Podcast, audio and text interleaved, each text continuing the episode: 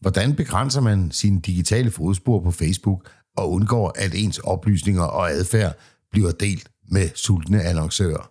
Det er, hvad vi skal tale om i denne uges udgave af Cyberværet.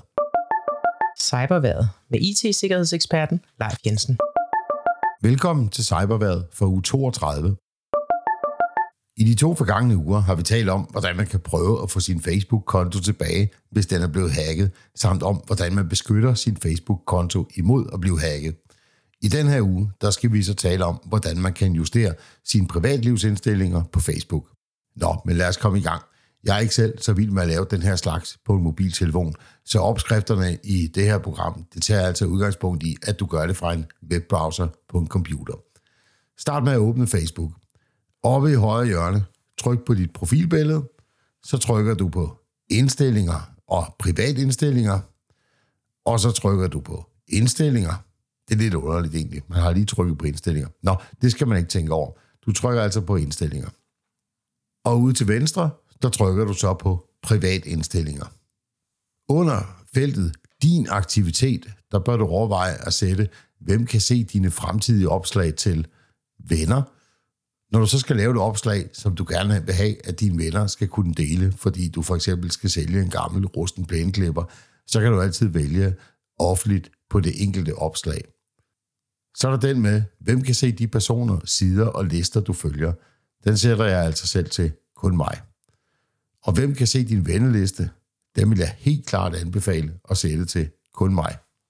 Det samme gælder for, hvem kan finde dig via telefonnummer eller e-mailadresse – jeg sætter den til kun mig. Og derefter så bør du gennemgå punkterne profil og tagging, offentlige opslag og blokering, og sætte dem med de begrænsninger, du nu synes, du kan leve med. Det er rimelig selvforklarende, når man er kommet derind. Nå, men tilbage til indstillinger igen. Her der bør du kaste et blik på menupunktet Apps og Websites – Måske er der en lang liste over apps, som du på et eller andet tidspunkt har givet tilladelse til. Fjern som minimum dem, du ikke bruger mere.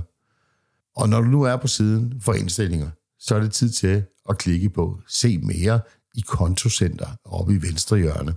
Ja, det er måske en lille smule bøvlet det her, men med en god kop kaffe til, så går det altså lidt lettere. Klik på menupunktet Tilknyttede oplevelser, og så klikker du på Log på med konti ude til højre. Det her, det er altså vigtigt for sikkerheden, og ikke kun for privatlivet. Jeg ved det godt. Det er fristende, når man skal oprette en ny bruger på en internetside, man ikke har brugt før, bare lige at klikke på log på med Facebook. Men det synes jeg, at du aldrig nogensinde bør gøre. For skulle din Facebook-konto blive hacket, ja, så er der jo også adgang til de andre sider, som du har forbundet på den måde. Så brug nu de ekstra 30 sekunder og opret en konto med din mailadresse og et godt password til den side i stedet for. Nå, men det her, du så vil se en liste over de websider, du kommer til at tilknytte til din Facebook.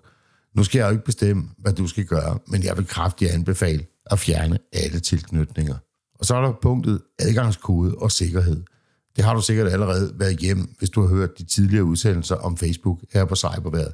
Det er altså her, du sætter dit password og laver totrins godkendelse. Nå, men nu til noget af det, som er godt for privatlivet og som kan begrænse dine digitale fodspor. Klik på menupunktet Annoncepræferencer og gennemgå alle punkterne slavisk over i højre side af skærmen. Det er ret selvforklarende, og jeg tror, at du vil blive lidt overrasket over, hvor meget Facebook samler ind om dig, og hvor meget de deler disse oplysninger med andre virksomheder, som for eksempel annoncører. Hvis du er nået så langt her, så synes jeg, at du skal klappe dig selv på skuldrene og sige, godt gået. Hvis du har mod på mere Facebook-oprydning, så vil nu der være et ret godt tidspunkt at gennemgå din venneliste. Måske opdager du nogen der, som du ikke kender, men som du er kommet til i et svagt øjeblik at sige ja tak til, fordi de måske sendte et fint billede sammen med en venneanmodning. Det kan enten være en falsk profil, som er blevet overtaget af en hacker, eller også så kan det være en hacker. Min opfordring den er, hvis du ikke kender personen, så afbryd venskabet. Puha, det var en tung og måske lidt teknisk gennemgang, jeg håber, du kunne følge med. Det var alt, hvad jeg havde på cyberværet for den her gang. Vi høres ved i næste uge.